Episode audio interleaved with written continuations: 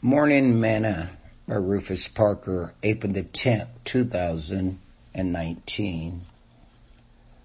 Now about that time, Herod the king stretched forth his hand to vex certain of the church.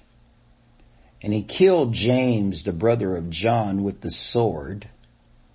And because he saw it pleased the Jews, he proceeded further to take Peter also. Then were the days of unleavened bread. And when he had apprehended him, he put him in prison and delivered him to four quadrants of soldiers to keep him, intending after Easter to bring him forth to the people. Peter therefore was kept in prison, but prayer was made without ceasing of the church unto God for him.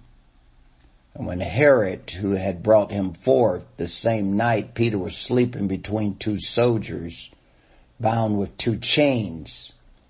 The keepers before the door kept the prison.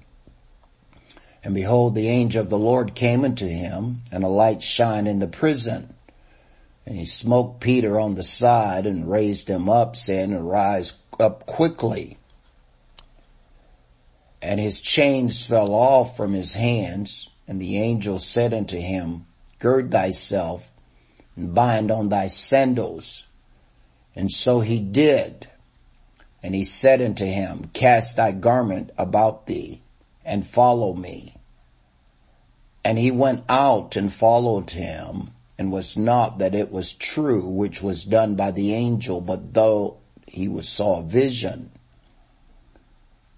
When they were past the first and second ward, they came unto the iron gate that led unto the city, which opened to them of its own accord. And they went out and passed on through one street, and forthwith the angel departed from him.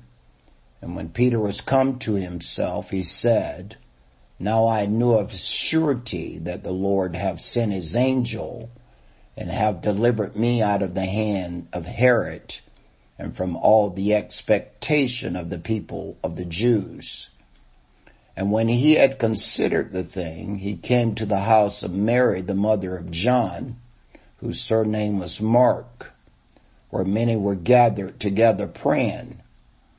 And as Peter knocked at the door of the gate, a damsel came to hearken named Rhoda and when she knew Peter's voice, she opened not the gate for gladness, but ran in and told how Peter stood before the gate.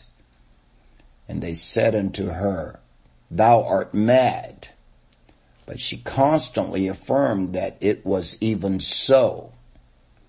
Then said they, It is his angel but Peter continued knocking, and when they had opened the door and saw him, they were astonished.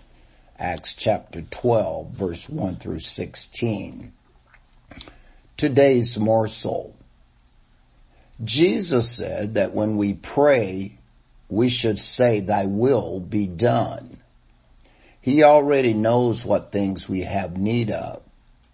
Those who were praying in the house of Mary for Peter's release don't seem to be praying with faith.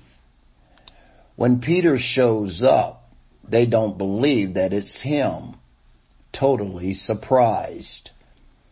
Even the apostle Thomas was surprised when Jesus appeared to him and told him to put his hand in his side and his finger in the nail prints in his hands. Do you have a hard time believing God for what you pray for? The writer of Hebrews inform us, but without faith it is impossible to please him. For he that cometh to God must believe that he is, and that he is a rewarder of them that diligently seek him. Hebrews 11:6. Believe when you pray. Sing this song today. I believe God.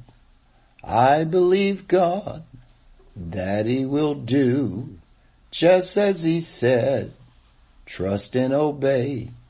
Believe him and say, I believe, I believe God. Thought for today. Now faith is the substance of things hoped for, the evidence of things not seen. Hebrews 11 verse 1.